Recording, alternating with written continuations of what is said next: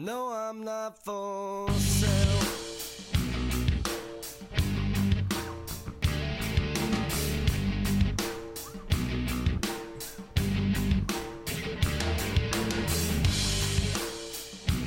You are Locked On Colts, your daily Indianapolis Colts podcast, part of the Locked On Podcast Network. Your team every day.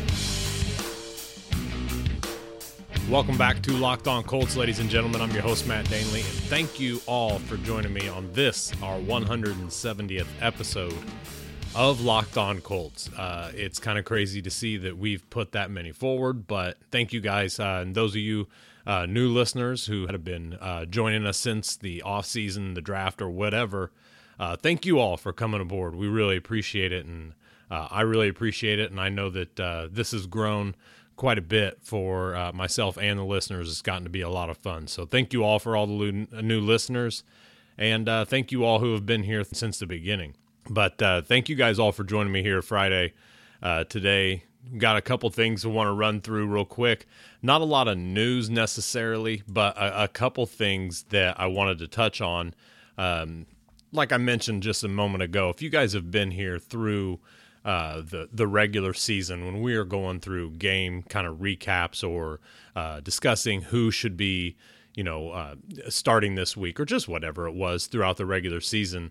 You guys heard me talk a lot about our offensive line, our offensive line, how uh, the, the offensive line obviously was struggling with new blood, you know, in there, and that I still had hope for them to eventually be uh, one of the top five, ten, maybe even 15 units uh, in the next couple years. And we've talked about that a lot. To be quite honest and to give credit where it's due, Colts Twitter has been on this for a while as well. So I mean, this has been something that a lot of us have had discussed. If you if you guys uh, are in the conversation on Twitter, uh, but not everybody you know subscribes to that that uh, thought process. They still think that you know because last year was such a disaster as far as how many times Luck was hit, that he was injured, that it's just not the case. That you know there's still a need to have a, a massive revamping of offensive linemen there uh, for the Colts up up front. Well, you know there was a good, uh, I you know I'll, I'll give it uh, the credit to Ballard as opposed to Breer, but uh, Albert Breer put an article up on MMQB and you know it, it, touches on a lot of this you know it touches on about how ballard has gone about his uh, ideas as far as how to restructure this team. You know when ballard was first hired he came through and basically said you know i'm going to watch tape of all these guys. We're going to see where our weak spots are at and then we're going to address it. Well he didn't do much to the offensive line did he? You know and that's something that you i mean look we all think that ballard is a really smart guy and we think that he knows what he's doing. He uh, is a great talent evaluator. He's bringing in evaluators around him who are also extremely talented. And one would suspect that if he's not messing a great deal with the offensive line, then that's a pretty decent offensive line. I've also said as of recent, and probably before as well, that Ryan Grigson does deserve the credit for bringing in uh, Joe Haeg, Le'Raven Clark, and Kelly and you know just a couple of the other bodies as well that you know we can all sit back and look at all of the the the functional disorderly or the lack of function I guess you could say um, not only with draft picks and stuff in the past but some of the the the big swing and misses in free agency. But you've got to look. I mean, and it's hard to sit there and say, well, you look at his 2012 class and his 2016 class. Well, that 2012 class is mostly gone too. I mean, the only two that are on the roster right now currently are Andrew Luck and T.Y. Hilton. At first blush, you know, you got Coby Fleener, Dwayne Allen, Hilton, Josh Chapman, who was supposed to be the next nose tackle of the Colts, Vic Ballard, who was supposed to be the next running back. Those weren't terrible. It wasn't a terrible draft. LaVon Brazill looked like he could be something uh, special. Justin Anderson looked at least to be uh, a functional guy. Tim Fugger, he used to be, or Fugger, he used to be. That's a scary name to say on on a podcast. You know, it's supposed to be clean, but he looked like he was going to be a decent uh, pick as well, as late as in the seventh round you know, Chandler Harnish is, you know, one of those guys you're just throwing dart at a board and hopefully you're finding a nice backup there out of Northern Illinois, but that didn't come, you know, with anything. He did make the roster, But when you look at that draft class up front, looks like a solid draft class. If Ballard doesn't go down to injury, Chapman just doesn't completely underwhelm. LaVon Brazill doesn't get himself into some legal troubles. Uh, Fugger, I don't believe. Man, that's crazy. Uh, doesn't. I think that he got injured a lot right up front. So did Anderson, I believe. But if that doesn't happen, that 2012 class, you know, is considerably stronger. Uh, not only that, but Dwayne Allen's gone now. Fleener left in free agency, and so it's just Hilton and Luck. When you go to the next one, though, you know, bad ones. You know, there, there's some bad drafts there. A lot of it. A lot of it after the first and second picks are just kind of, you know, useless. Uh, Justice Cunningham was one of those guys that that looked like a good, solid uh, draft pick, although he got himself in some issues as well. Not a great pick, but a seventh round pick, you know, a guy that could contribute most definitely. And then now you've got the 2014 draft with just Mewhort and Moncrief left out of that. Uh, and Andrew Jackson and Jonathan Newsome aren't even in the league anymore. Ulrich John's in Arizona, if I'm not mistaken. Uh, Dorsett, a lot of people were super upset with that because it was a first round pick. He's function. I mean, the, the guy can play. He's not a first round draft pick. We've established that already. D'Joun Smith, bust. Third round pick. Henry Anderson, fantastic pick so far. He's been injured, so that a lot will tell with this year. Clayton Geathers, he looks to be a great pick. David Parry was a, a solid pick. He would have been better if the Colts already had a starting nose tackle that was that was good. Uh, as a backup, possibly Parry could be, and you know he's still in the mix as even with all his legal troubles. So, uh, Josh Robinson was a total, you know, I didn't understand that pick to begin with, but it was a a waste. Amarlo Herrera was a waste. That was one of the biggest ones I continue to refer back to on a production pick. Didn't have the athletic traits, a lot of it, uh, as far as from what I knew. And his was all based on tackles and, you know, tackles for loss and stuff like that as a linebacker at Georgia. So uh, Denzelle Good, totally unknown, seventh round pick. He's still depth there at the offensive line. So that's a nice little pick. And then you get to last year's draft finally. Uh, Blythe, solid pick so far. Nothing flashy, of course. Trevor Bates, I think the Colts let him go, man. I, I still, uh, I don't think that Trevor Bates is going to win the sack title or anything like that in the NFL, but I still think Trevor Bates is going to uh, be a, a, a possible player in this league at some point. Uh, Joe Haeg, Antonio Morrison, Hassan Ridgeway, Le'Raven Clark, T.J. Green, Ryan Kelly. Green up in the air. Uh, Clark came on late. Kelly was fantastic last year. Hassan Ridgeway, really like him. Antonio Morrison, all the physical traits in the world, but he's got to get right upstairs. Joe Haeg, fifth round pick. And he's basically, if you listen to Jake Arthur and I talked the other night, uh, he is their Swiss Army knife. That guy can ultimately fill in just about anywhere.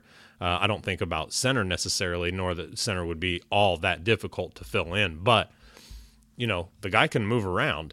And now we look at the offensive line the way it's set. We got Castonzo at left tackle, uh, Mewhort left guard, Kelly at center, Haeg at right guard, and Le'Raven Clark at the moment at right tackle. I mean, as long as Le'Raven Clark plays well, like he did towards the end of the season last year, that's a nice little pickup. And and a lot of people were talking about Le'Raven Clark coming out of Texas Tech that he really had a lot of transitioning to do because he was coming out of a uh, kind of an air raid offense that where he's not pass blocking uh, in, in the same way that he would be for a traditional NFL offense. And you know he grew leaps and bounds. Let me tell you firsthand, uh, just from what you see on tape. You know, you can listen to someone talk about how he was in the beginning. I, I saw him at training camp, and he was awful. He was awful in preseason. So whether it was Philbin that was just expertly uh, teaching this guy the ropes, or a lot of these guys doing it, you know, a lot of the talk was that Clark was doing really well in practice throughout the season. Uh, a lot of us, even the guys who are down there for practice, only get to see a glimpse of what uh, the practices hold. So a lot of them weren't able to see it and actually visualize it themselves. But that was the talk. Uh, Bremer said the same thing George has on our show that you know a lot of the talk was that Raven Clark was really coming along nicely. He's going to uh, eventually be a, a possible starter in this league and and he was and and he is as far as I'm concerned at least at this point now he may not be the end you know the the end all and be all right tackle for the Colts over the next five six seven years But right now, he's what they've got, and and I think that that's a pretty good spot. Not only that, but Denzelle Good, a guy that can play tackle and guard, as far as I'm concerned, wasn't great at guard last year, but right tackle the year before, I thought he played pretty well. I really liked him there. He's a little slow, but I mean, if you look at their recent pick, this just the uh, the fifth round, or I'm sorry, the fourth round pick of Zach Banner. Uh, Denzelle Good's worlds better than him, and worlds lighter on his feet too. So I, I don't understand that aspect of it. If they're trying to make him a guard, I'm not really sure as for what. Maybe short yardage type stuff. He's a such a big dude. He has a hard time getting low, and I mean, if you want to, you know, mask him so to speak with a center and a tackle on either side of him, then you know maybe that's a possibility. But he's got a long way to go, and I think that Denzelle Good may not be here for uh, you know uh, an extended period of time, but he's a guy that can fill in at both of those spots as well. So basically, what I'm getting to is the Breer conversation uh, that he was talking to Chris Ballard and was talking to him about how much credit he's given to Grigson for being able to bring all those offensive linemen in. He he did it, guys. I mean, in you know, a lot of people will knock on him for a lot of what he did, and rightly so. Don't get me wrong. I am certainly not a Ryan Grigson apologist. But the man put together a, a pretty good offensive line here his last year in office, so to speak. The the notion as well that he he'd never addressed it was kind of bogus as well. A lot of things just didn't work out. A lot of what they did in free agency his second year, I believe, in 13, they, you know, Donald Thomas, a lot of different guys, Gosder Cherilus, not a lot of young talent. And granted, that's ultimately where it, it backfired.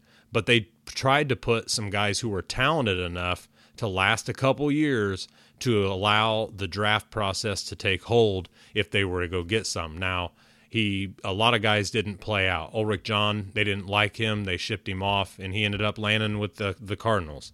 And so when you look at all this stuff uh, kind of holistically here, you see that he didn't ignore the position. A lot of it just didn't work out. And this position now with the 2015 or the 2016 draft with these guys looks to be a pretty solid draft class. Uh, Blythe can can move around from guard to center, and you know there's just a lot more there than people nationally will give it credit for. Now, I've not necessarily listened to heard Breer uh, knock on the offensive line or anything like that in the past. But a lot of national guys don't give this offensive. They just you know they're awful. You just listen to them. Other podcasts will sit there and in in national radio shows, just whatever. You'll hear them. Oh my God, they've got to do something about that offensive line. But that's you know what more do you want? Do we need ten uh, first and second year players on the offensive line? Because as of right now, Mewhort and Castonzo are the two senior guys on that offensive line. Okay, Castonzo ultimately he's been here for a little while. I think 2011. So after that, what you've got Mewhort in 2014, and now and then you've got Kelly of 2016, Haeg 2016, and Le'Raven Clark 2016. So why do we need 10 uh, rookies, second and third year players all on that offensive line? We can't keep all those guys. What's the point in all that? Right now, they've got a starting five and I think it's a pretty decent starting five, a starting five that can certainly grow. The one thing that we've talked about in the past is that they definitely need a guy who can back up Castonzo. He's been largely healthy throughout his career, but they definitely need a guy who can move over there. Last night, Jake and I talked about possibly, you know, Haeg could move that over in that uh, route if if that was something that was, you know, just uh, came at the the spur of a moment. Possibly. I'm not saying it'd be great. Left tackle's different. You have to do a lot of stuff. I mean, you can't just say he can, he, he can do right tackle or whatever. He can do left tackle. That's not the case necessarily because there's a lot of different. I mean, everything's backwards from what you're doing from one side of the line to the other. Not saying he couldn't do it. I think that he could. I think he's skilled enough. Uh, in fact, if I'm not mistaken, he played left tackle in college. I think that's right, actually. Uh, and he was for Carson Wentz. He played North Dakota State. So I mean, the guy ultimately knows how to protect uh, on either side. Now he's played on the right side the past year uh, for the Colts, and I, if I'm not mistaken, he played at North Dakota State on the left side. So that's a guy that you can ultimately move around and do just about whatever you want. The Colts are in a pretty good spot with their offensive line, despite what you know casual observers uh, who just look at box scores want to say or want to think. That's definitely not the case. So I definitely am giving Ballard extra credit here for uh, for you know giving Ryan Grigson the credit that he definitely deserved for that 2016 draft class. I think that was a I mean at at the moment it's about as close to a, a, a, triple or pretty close to a home run as you can get as far as drafting three offensive linemen and being able to uh, get this. In fact, four offensive linemen because of Blythe as well. And then you get TJ Green, a guy that you think is going to be a functional uh, safety there for you that year. And then you've also gotten defensive line help. That's, I mean, Hassan Ridgeway is very good. Like I said, Antonio Morrison, all the athletic uh, capabilities in the world. He's just got to get his mind right. And then you you took a chance on a pass rusher uh, or an inside linebacker, you know, a kind of guy that could move around a little bit, and Trevor Bates. That's a knockdown draft. I mean, that I don't know what else you could get. You know that that was maybe you can argue that so and so should have gone before whoever they picked, but they've got a very nice draft class in 2016 right now. Looking at the 2017 draft class, you you added more pieces to it. And what didn't he have to do? And and I stress the word "have" in air quotations. He didn't have to get an offensive lineman at all. I didn't like the offensive lineman that he got. Uh, so we'll we'll kind of you know stop there because I've talked more than enough about that. But he didn't have to get a right now plug and play offensive lineman. I thought that he could have. I thought Eluemunor was a better uh, uh, offensive lineman, a guy that could, if uh, the the comp, if he really wanted the competition, that was my main argument. Ballard really wanted the competition at that offensive line. He and Asiata, and there was a couple other guys that I thought could really, really offer that competition to some of these guys up front. He chose to go with a guy that is a project, to say the least. Whether he's got his own thought process specifically for that reason that he wanted to do that, you know, I don't know. But otherwise, the offensive line is in very good shape as far as I'm concerned. And and when you look at it in you know a, a, a larger context, the offense in in itself is really in pretty good shape. Moncrief's been injured. Dorsett hasn't lived up to expectations. They've still got Ty. He gets nicked up quite a bit, uh, you know, here and there. But there's a lot of depth at wide receiver uh, that can help and, and that can be functional. Chester Rogers, you guys all know my, uh, you know, pining for him, really like him. There's some guys that are behind them. Uh, Quan Bray, he's definitely a quality receiver, even though he does uh, typically the return duties in kick return. He's definitely better wide receiver than you know most of us probably had thought. Uh, watching him in camp last year, a lot of the stuff he did at Auburn, was pretty impressive. He's he's definitely a quality guy, nice height and everything else. They've got Tevaun Smith that's still there. There, you know, there's a lot of guys that can play in this wide receiver role, especially with a quarterback like Andrew Luck. The more uh, protection that he's able to get a little by little as this season, next season goes on, uh, a little bit of bolstering maybe to that line, which is never a problem. You can always draft a guy or bring in a younger guy in free agency to help that offensive line uh, kind of solidify itself.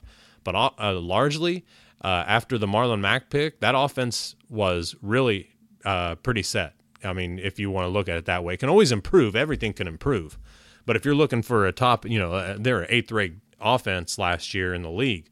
Uh, you added a home run hitter at running back, at least a possible one, and you you tried apparently to bolster the offensive line a little bit, and you brought in some nice guys as undrafted free agents at the receiver position for some guys who may, if they fall off, there's some backup plans and some tall physical backup plans. Is not only that, but guy that I just I keep forgetting about is Kamar Aiken. I mean, that guy's going to add a lot right there as well. So the offense is in really good shape. The defense has been completely reworked, and and like I said, I'm not trying to reiterate what Breer's column is. In fact, I don't have it up or anything like that, but it it just is a very a lot of very good points that people still refuse to uh, buy into going forward with this Colts team. This entire defense needed reworked, and I don't think anybody would disagree with that. Even the draft of an offensive lineman in the first round crowd you know. this defensive front was helped out a lot by Hankins. Hankins is going to do great. Hassan Ridgeway, T.Y. McGill, love those guys in and out with Henry Anderson at three tech. Uh, I don't know what you do with Kendall Langford at this point. I think you bring him in. He was effective last year. I liked Langford. I do, and I still do. I think that you can move him in there as well. I think that's a really nice rotation, to be quite honest with you. And that's something that is uh, definitely going to help this Colts. You know, I watched a lot of uh, uh, T.Y. McGill in the past couple days. I'm getting ready to do an article on him. So I was doing a lot of film work on him. And one thing that I noticed a lot from that front uh, four or front three, whichever it was, the front seven in general, is that a lot of the way that they did it when Kerr was still here, uh, Kerr and Langford would often be on the uh, field at the same time. And also, when McGill was in, you know, there was uh, somebody else in. It was almost like every other uh, drive from the opposing team's offense that those guys would switch in and out. Very seldom, at least at the point I'm about halfway through the season with on McGill, but a large portion of those situations were like that, where it was kind of back and forth between. I thought that when Kerr and McGill were both on the te- on the uh, field at the same time, uh, and Langford as well was a really nice front three. Uh, Hassan Ridgeway was typically the guy that came in with McGill a lot, and those were good. Uh, but you're looking at a rookie and a guy who hadn't played a ton of snaps in McGill before that, and you can definitely see as the things go as the season goes forward um, they get a little more comfortable with each other. That's why McGill starts being a little more effective. Hassan Ridgeway starts being more effective. This is what you want from a team is uh, a team that is starting to grow and grow within itself through young players and through players who were brought in that were kind of dismissed at other places. That is what ultimately how you build teams and you know being able to pick those guys intelligently. So I really liked the Breer column, and the reason I liked it is because uh, Ballard and also the way that he allowed his scouts, Grigson scouts, to speak on these uh, drafted guys. It just shows you, I mean, the way that it is. And everybody wants to hang Grigson for a lot of his misses because, granted, like I said, a lot of his misses, you know, he deserves uh, the lip service that he gets for that. But Ballard will not allow you or allow us to forget that Grigson did some good in that office. For as much of a jerk as he may have been personally, how many people he rubbed the wrong way, or how he acted in those halls. Ultimately, when we look at it as fans and people dissecting the Colts game in itself, there's a lot of places right now that are better off after Grigson left. And I, and I won't say a lot because that's probably giving it a little too much but that offensive line is one. Okay. It took a few years, don't get me wrong, but a lot of GMs don't just get a four or five year stint. His downfall ultimately, Grigson was, was his personal, uh, the way he acted as a, a person in, within those halls, down, uh, looking down on others, uh, the team, and you know ultimately just trying to be more than a GM. He was trying to be a coach and everything else, and that was not his job. So uh, outside of that, you know that's kind of my spiel on it. I just thought it was a really good article, and you guys should read it because Ballard really makes a ton of good points on this. And it's just something that is very interesting to look into.